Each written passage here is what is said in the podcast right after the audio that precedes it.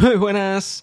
Hoy entrevisto a Luigi, a Luis Alberto de Value School, pero vamos a hablar de temas que no él no suele hablar, y es que él sabe mucho sobre magia, sobre libros de magia, sobre hacer magia, también sobre traducir y traducir libros de magia, escribirle los libros a los magos, también la diferencia que mucha gente no ve en un principio entre ver vídeos y em, leer los libros, esa diferencia de aprender de una forma y de otra. También nos comentas pues los libros que el libro que más ha regalado y también sus libros favoritos o un libro muy famoso de 1500 páginas que se leyó de pequeño cuando estaba enfermo. Os va a sorprender, ya lo veréis. Y ya sabéis que el episodio completo lo tienes en el podcast premium, que siempre lo dejo en las notas, donde estoy empezando a hacer también episodios 100% exclusivos, solo para suscriptores, que no van a salir en el podcast abierto. Y ahora sí, empecemos.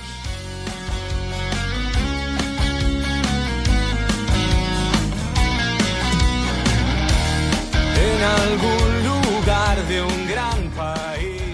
Primera pregunta que me gusta hacer es, ¿quién es Luis Alberto Iglesias? Bueno, pues por dónde voy a empezar. Eh, quizá lo más fácil sería hablarte de mis profesiones y de lo que he hecho desde el presente hacia, hacia atrás. Todo el mundo que me conoce me conoce más por el trabajo que llevo haciendo en Value School desde el año 2017.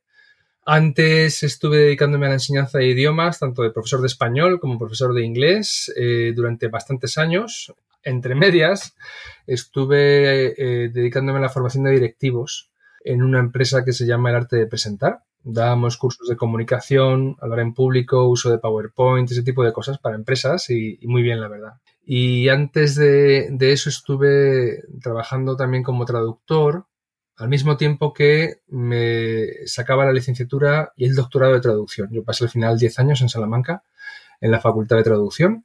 También he sido profesor de yoga. Durante esa época, digamos que uno eh, se ganaba los cuartos como podía y de donde podía. Y también he hecho interpretación simultánea en numerosísimas ocasiones consecutivas y precisamente porque se me daba bien, me gustaba, me gustaba mucho más que el trabajo que tuve antes, ya nos remontamos otro paso atrás, que yo estuve trabajando como consultor varios años, desde que, a partir de que salí de ICADE, donde me gradué como en una carrera que se llamaba por la época Ciencias Empresariales Europeas. Pero bueno, por resumir ya mucho, yo tengo el, la titulación de ICADE 4, tengo el grado y la, el doctorado de traducción y luego también hice entre medias, en el año 2011 creo que terminé el máster en la Escuela de Economía de la Escuela Austriaca del profesor Jesús Huerta de Soto en la Universidad Rey Juan Carlos en Madrid. Uh -huh. Tú has traducido muchos libros, ¿no? Sí, sí, sí, sí. Cerca de, sí, sí, cerca de 50 fácilmente. ¿Y de qué temática? En su mayoría libros de magia. Esto es algo que sorprenderá a muchos, de ilusionismo. ¿eh? Nadie se vaya a pensar que esto es magia de, de Paco Porras y, y, Rapel. Esto es magia de ilusionismo, de Robert Houdin y de Houdini y este tipo de... otra Juan Tamariz, ¿eh? en, en, para el mundo español, que es conocidísimo. Y esto es porque es una afición mía desde que yo era bien pequeño, eh, que empecé a practicar quizá con 14, 15 años, a practicar ya en serio, hasta entonces yo sabía pues trucos taberneros, ¿no? De, con baraja de 40 cartas española y trucos de bar. Y luego ya empecé, ya descubrí que existía un mundo de literatura y de sociedades mágicas donde se aprende este arte tan bonito. Y a partir de ahí, precisamente porque en E4 en la carrera yo aprendí muy bien inglés, acabé siendo el, el, el socio, digamos, de la Sociedad de Magos de Madrid, que mejor inglés hablaba y que mejor inglés sabía. Entonces empecé a interpretar y a traducir, vamos a decirlo así, las conferencias de los invitados extranjeros que venían a contar sus secretos a los socios del club local de Madrid de Magia y al poco tiempo ya de, estar con ello, pues eh, tuve una oferta por una editorial que es Editorial Páginas, Libros de Magia, se llama así, que mm, heredó el catálogo de libros de magia, literatura técnica para magos, ¿de acuerdo? Estos son libros técnicos. Diría yo que mi experiencia es que el, mundo de los artistas no suelen ser buenos hombres de negocio, entonces yo entiendo que el artista está zapatero a tus zapatos y Juan Tamariz, pues al final legó esa parte de la edición a una mujer muy valiente, muy trabajadora, que es Laura Vilés, que, es, que era, creo, una especie de jefa de comunicación de Juan Tamariz, relacionado con prensa. No voy a decir redes sociales en aquella época porque redes sociales en los años 90 no había. Y Laura Avilés, eh, cuando se hizo cargo de la, edición, pues buscaba traductores. Y ahí entré yo. Hablo del año 96 y desde entonces hasta ahora pues sigo traduciendo. Ahora ya con menos frecuencia porque mi trabajo no me lo permite, pero suelo hacer un libro cada año aproximadamente o un libro cada dos años. Qué pasada. ¿eh? ¿Y se venden en y se venden en digital también No, o solo en físico? Este tipo de en libros? físico. Solo en físico. sí, sí, sí. ¿Y hay, hay muchas editoriales en España Una. eh, sobre la magia? Ah, bueno, vamos Una. a ver, no, miento. Una grande que es páginas, ¿de acuerdo? La que he comentado yo que es la más importante. Y luego hay otra que se llama Mística Libros de Magia, que es más pequeña, con unas ediciones más modestas en cuanto a la calidad, el formato, hay, hay otro tipo de trabajo editorial. Publican muy asiduamente, eso es cierto, y títulos muy buenos. Y después hay sellos independientes que a veces es pues un propio, un particular que es aficionado a la magia, eh, edita libros de vez en cuando. ¿Cuál ha sido el libro que más has disfrutado traduciendo o los libros? Ahora que, que te venga primero a la mente, Bueno. sí. Ah, mira, me acuerdo de este. Sí, sí, sí. ¿Qué verano tuve? Bueno, fue menos de un, menos de un verano porque eh, fueron cuatro libros o cinco, una serie de cuatro libros o cinco de chistes. De chistes, a ver, te, te cuento un poco la historia porque esto es muy original. Eh, hay un, un mago italiano, italoamericano, luego se afincó en Estados Unidos, que se llamaba Aldo Colombini. El pobre falleció hace unos años también, ¿eh? que Dios lo tenga en su, en su gloria, que en paz descanse, como se suele decir. Se hizo muy popular en España porque vino a España y su mezcla de humor, magia, él como italiano aprendió rápidamente suficiente español como para actuar en español. Y el humor, estos one-liners, chistes rápidos o chistes cortos, tan típicos del humor estadounidense, eh, funcionaron, funcionaron muy bien aquí en España, en el mercado de los magos que le veían actuar, se partían de risa, ¿no? Y al final, pues es que era tan importante casi el humor como la magia que hacía Colombini. Y un día nos acercamos a Laura Vilés, la editora y yo, y le dijimos, Aldo, tío, tú tienes estos libros publicados en inglés. Y me dice, ah, sí, sí, of course, por supuesto, tengo aquí todo, cuatro o cinco libros de, de chistes, one-liners, tal. Y los dijimos, venga, vamos a traducirlos. Claro, yo digo, esto, esto va a ser un- una experiencia, porque el humor es de lo más particular que existe. O sea, las culturas no se ríen de lo mismo. O sea, fue difícil, ¿no? El- eh, la traducción. Fue un reto. Entonces, ¿qué ocurre? Que yo tenía muy claro que los chistes tenían que hacer gracia. El chiste tiene que hacer gracia, porque si no, la gente no va a comprar el libro. Además, eran libros que, aun siendo de eh, dentro de una editorial de magia, se, se proyectaron para lanzamiento en la FNAC, Corte Inglés, es decir, en el gran público, eh, porque ese- tenía todo sentido del mundo, no se cuentan secretos, ¿no? Entonces, claro, yo traducía el chiste e intentaba parar, recular un poco, tomar distancia y leérmelo. Si me hacía gracia, continuaba el siguiente. Si no me hacía gracia, tenía que pararme ahí a... porque el chiste es un one-liner, son dos líneas o tres. Con lo cual tú empaquetas un montón de, de humor, de, de- golpes de efecto, el, el clincher, ¿no? Que se llama así, el golpe final, tiene que estar ahí. El efecto tiene que estar ahí. El, el referente cultural por el que se ríe el estadounidense, si no está en tu idioma, lo tienes que encontrar. Entonces aquello fue un reto. Cada chiste fue un reto. Y te confieso que muchos fueron imposibles de, de traducir. Y ahí yo ya metí la tijera y lo que hice fue sustituir unos chistes por otros. Es decir, te vas al repositorio, porque luego me enteré de que Aldo Colombini pues había copiado directamente de muchos repositorios de one-liners mm, páginas y páginas de sus libros. Entonces digo, bueno, joder, si, si Aldo lo ha hecho, pues yo también. Entonces hay un porcentaje de chistes que eran imposibles de traducir, juegos de palabras, dobles sentidos que no se trasladaban bien al español, que yo sustituí por chistes, pues bueno, a veces intentas que el tema sea el mismo, para que es un chiste sexual, pues sea un chiste sexual, pero son chistes diferentes, ¿de acuerdo? El caso es que si el tipo nos ha vendido mm, 500 chistes, pues ese libro español tiene que tener 500 chistes. Y que sean todos igual de buenos que el, que el libro original. Entonces, pues bueno, durante quizás, no sé, seis semanas, siete, lo que me llevase a traducir los, los cuatro o cinco libros que traduje, pues era muy divertido. Porque además, durante esos cinco semanas o seis, yo me convertí en el alma de las fiestas, porque claro, me sabía un montón de chistes, la gente se ría, yo probaba mis traducciones con mis amigos, soltaba los chistes, si se ríen, ya sé que esto funciona y que debo- puedo pasar al siguiente. Si veo que no se ríen, pues es que me hacen gracia a mí solo. Claro, es que el tema es que ya te, te acostumbras tú y tú ves tu traducción como fenomenal, pero te das cuenta de que si la pruebas en público no funciona. Ese fue quizás el, el encargo más original y más divertido y más eh, desafiante como traductor que he tenido jamás, ¿no? Muy bien. ¿Y qué libro recomendarías para empezar con magia? Y luego ya, ¿qué libro o libros recomendarías ya para gente que, que tenga expertise? Bueno, a ver, la segunda palabra, la segunda pregunta te la respondo muy rápido. Si ya tienes experiencia, ya tú tienes tu propio criterio y, y según te guste más magia de cerca, magia de escena, magia mental, ¿Cuál te gusta a ti? Uno que digas, este en especial me gusta. Bueno, a mí es que me gusta mucho la magia con cartas, la magia de cerca. Entonces, uh -huh. yo puedo tener autores favoritos como Dai Vernon o como Larry Jennings, que son nombres que para ti y para la audiencia no van a significar nada. Pero para empezar, si empiezas eh, como, como aficionado y quieres tocar muchos palos, hay unos libros muy curiosos que de Wenceslao Ciuró. El padre Wenceslao Ciuró era un fraile que en los años 50, 60 escribía obras de ilusionismo. Mira, te voy a decir, libros, desde el, primero que vengo aquí en Wikipedia es del año 52, que se llama Más de 200 juegos de manos con la baraja. Y después tiene libros que, ojo, todos estos se han publicado en la editorial Páginas, porque Páginas contactó con los herederos de Ciro, creo que con, con, con los sobrinos o algo de eso. ¿Qué, les, ¿Qué le vendió a la editorial, a Laura Vilés? los originales. Y Laura tuvo que limpiar esos, no voy a decir manuscritos, pero esos libros antiguos de los años 50 para ponerlos, pues, a ver, los, las, las, tipografías utilizadas en los, la forma en que se imprimía antiguamente, pues era un poco sucia. Entonces, hoy en día la digitalización de las, de las letras, de los textos, te permite limpiar esas impresiones de tipos con tinta que se hacían en los 50.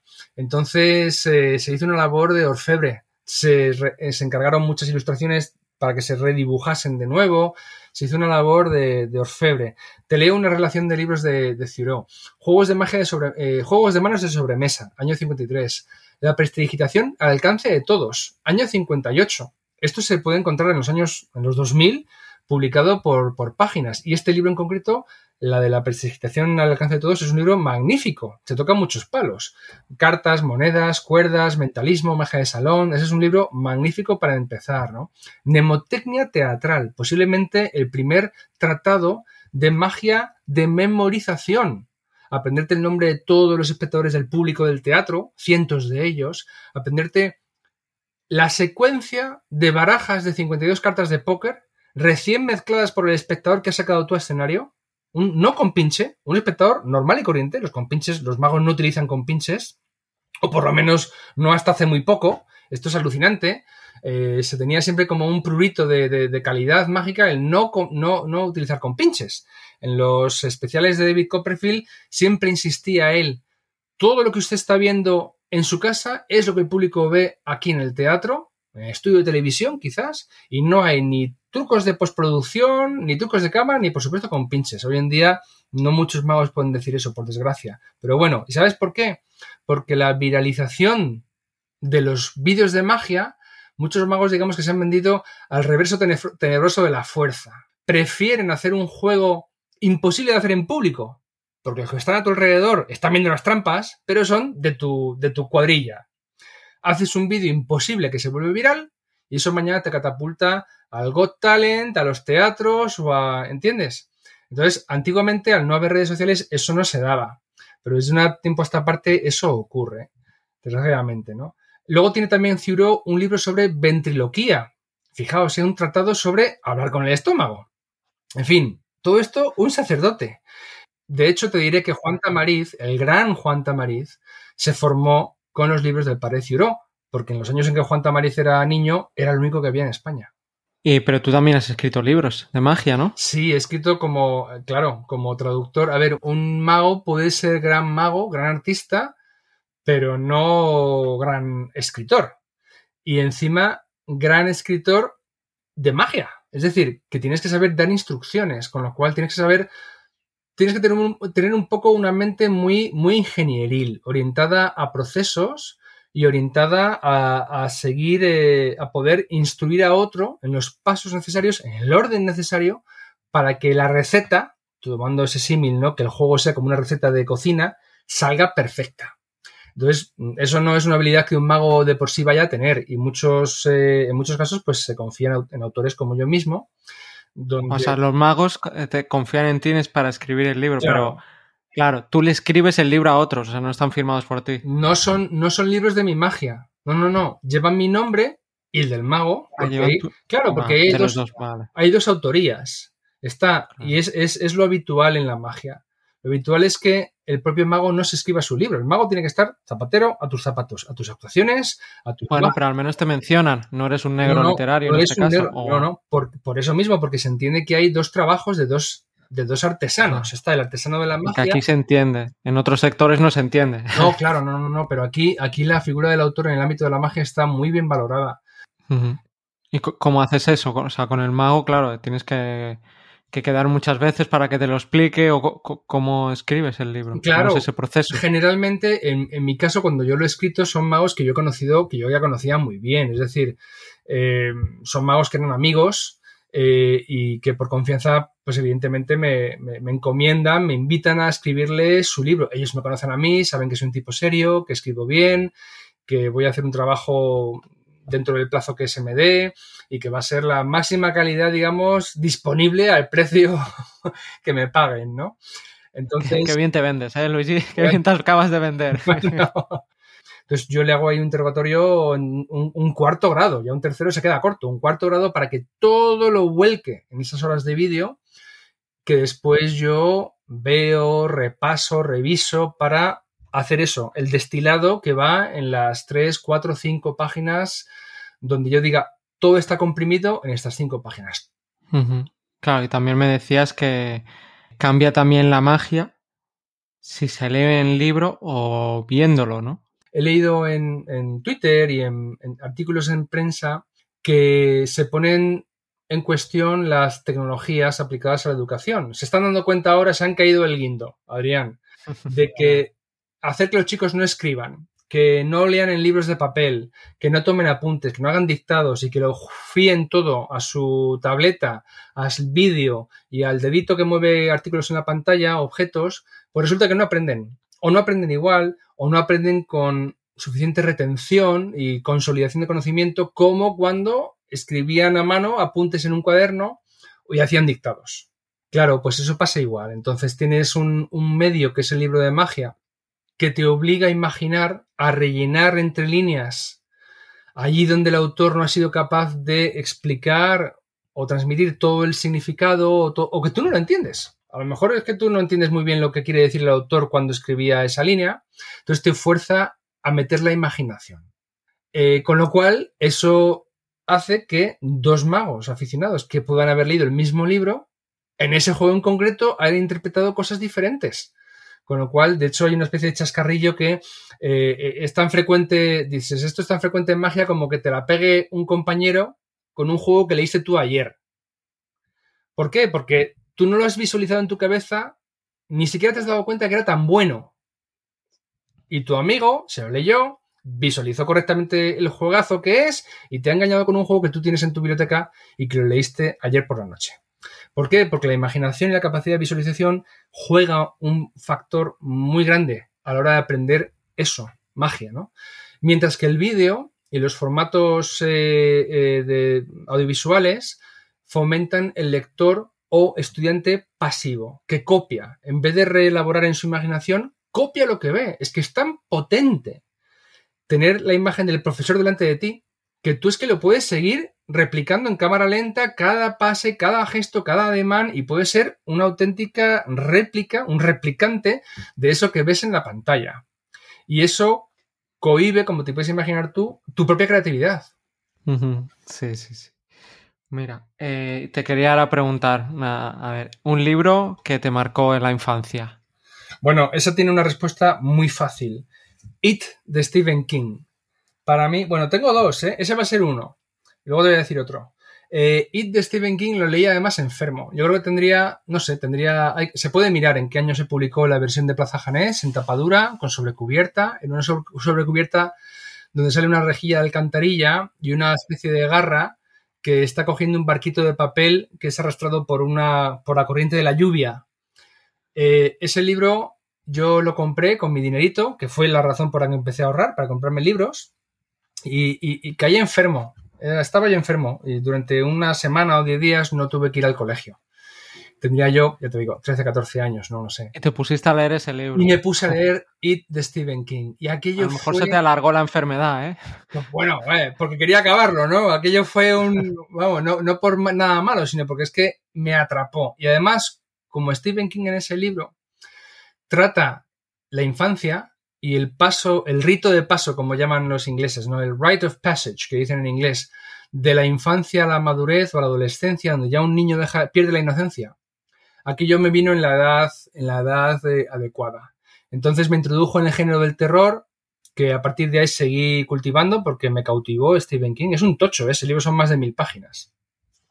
Y aunque tiene partes irregulares, es que es un recuerdo imborrable. O sea, yo era amigo de, de Beverly, de, de Eddie, de, de todos, de todos los chicos, ¿no? Que jugaban, lo de leí en español, evidentemente no, no lo va yo tanto inglés en aquella época. Y después, hace cuatro o cinco años, lo volví a leer, pero ya en inglés. Y lo he leído varias veces y me ha gustado mucho. Después vi las películas, vi las primer- la primera que hicieron hace unos años, que fue un poco tostón, la de los años 90, creo, y luego en los 2000 sacaron una en dos partes, que está muy bien también. Esa me gustó mucho más que la, que la primera que hicieron.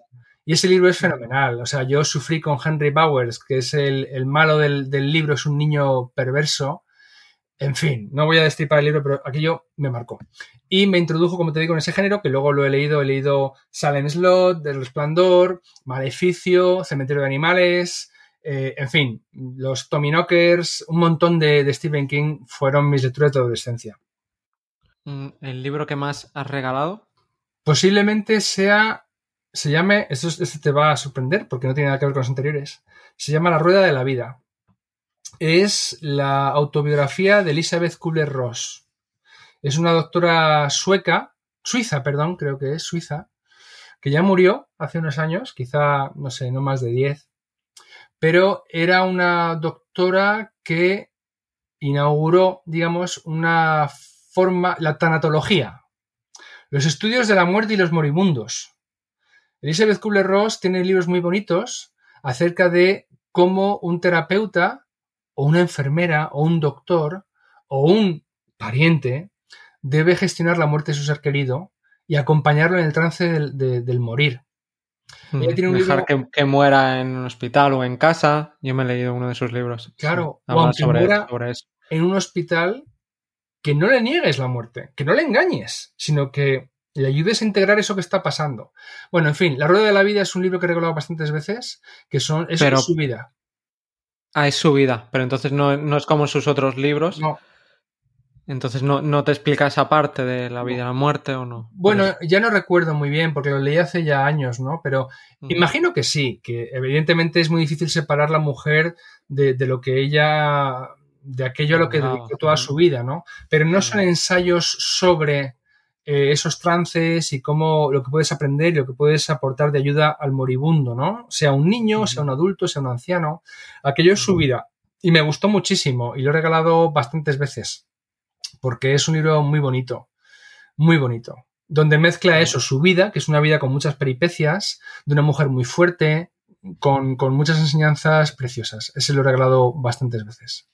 Me lo apunto porque me, me encantan las biografías. Pues adelante. ¿Y libros favoritos en general? Dejando de lado, pues, por ejemplo, los de magia o... A ver, no tengo libros. fa- Vamos a ver, me gusta mucho la Ilíada, la Odisea. Me gusta mucho este tipo. Me gusta mucho la épica. El Señor de los Anillos. Me gusta mucho la fantasía. eh, me gusta mucho. A ver, libros que haya releído. No soy yo muy de releer libros, pero esos sí veo. Sí regreso a ellos habitualmente. Eh, últimamente también regreso a, cuentos y relatos. Por ejemplo, los cuentos de Roald Dahl para adultos, por ejemplo, los cuentos se llaman en español algo así como cuentos de lo inesperado, Tales of the Unexpected, que los tienes en anagrama. Eso los he releído bastantes veces. Tanto es así que me compré la edición original en inglés de la, del Newman's Library, que es una colección fantástica con sobrecubierta, cinta de punto de lectura, papel biblia, con todos sus relatos completos. A mí Roald Dahl me encanta. Y hay un libro que, hay una, un- bueno, es que, es que son una pasada, los he leído varias veces. Hay un relato que se llama The Man from the South, El hombre del sur, que recomiendo a todos leer ya mismo. No voy a destriparlo, pero él tiene, él tiene ese, ese don de introducir elementos de intriga inesperados y extraños que te enganchan con desenlaces que no preveías. Entonces, Roald Dahl es un autor muy sorprendente en sus relatos porque acaban de forma inesperada y a veces muy negra, muy macabra, ¿vale? Lo cual también puedes ver en sus libros para niños. Yo hace poco me compré una colección, no sé si son todos, pero si no son todos, pocos faltarán, de los libros para niños de Roald Dahl. Eh, Jack y el, y el uh, melocotón gigante, Jack and the Giant uh, Peach Tree, eh, Charlie y la fábrica de chocolate, todo eso, eso es fantástico. Y son también macabros en aspectos y crudos. Bueno, sabes que los han querido no cancelar, pero sí reeditar suavizados, porque suponen que los niños de ahora son imbéciles y se van a escandalizar por leer esas cosas, que hay mujeres calvas y gordas y feas y las brujas tienen verrugas eh, de las que salen pelos, ¿entiendes? Ese tipo de cosas hoy en día como que no se pueden decir. Y Roald Dahl le he releído mucho, sí, sí, sí. Muy bien, Luigi, pues muchas gracias por haber venido al podcast de nuevo. Muchísimas gracias por, por tu tiempo y, y por todo, por la, este mundo nuevo que, que nos has abierto, nos has descubierto. Para mí ha sido un placer y es un tema que, como ves, me encanta. Hablar de libros es un, es un gusto. Y contigo, pues también. Muchísimas gracias, Arián. Muchas gracias. Chao. De nada, un placer.